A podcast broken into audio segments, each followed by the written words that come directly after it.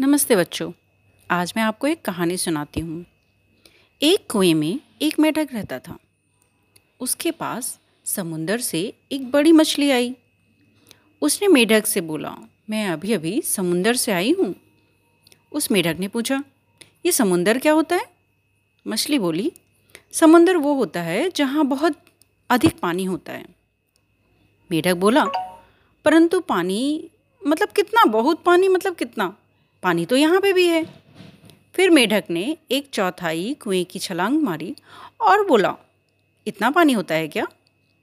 मछली बोली, अरे नहीं मेढक, इतना नहीं, बहुत अधिक पानी। मेढक ने फिर छलांग मारी आधे कुएँ पर और कहा, क्या इतना पानी होता है? मछली बोली, अरे नहीं, पगले, ये तो कुछ भी नहीं है, इससे भी बहुत ज़्यादा पानी होता है। फिर मेढक तो परेशान हो गया और पूरे कुएँ का एक चक्कर लगाया और बोला, क्या इतना पानी होता है समुंदर में? मछली बोली, अरे नहीं, मेरे प्यारे मेढक, मैं कैसे समझाऊँ तुम्हें? इससे भी बहुत अधिक पानी होता है। मेढक बोला, तुम झूठ बोल रही हो, क्योंकि इससे अधिक पानी तो हो ही नहीं सकता। क्योंकि मेढक की सोच, उसकी दुनिया यहीं से शुरू होती है और वहीं पे ख़त्म हो जाती थी उसी कुएँ पे। इससे ज़्यादा पानी मेढक ने तो कभी देखा ही नहीं था।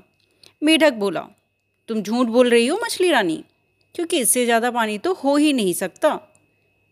क्योंकि मेढक की सोच उतनी ही थी।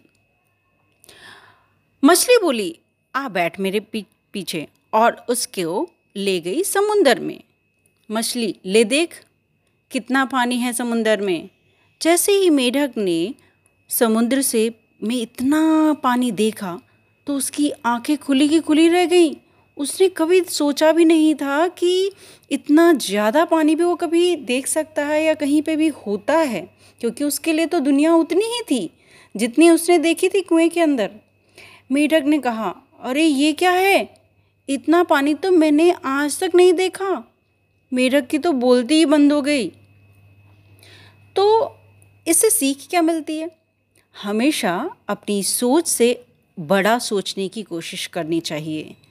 ज़रूरी नहीं कि जो हमने देखा नहीं, वो हो ही ना, या वो सच नहीं है।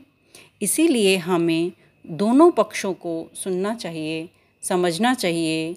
अगर कोई आपको कोई चीज़ समझा रहा है तो आपको उसका पॉइंट भी समझना चाहिए।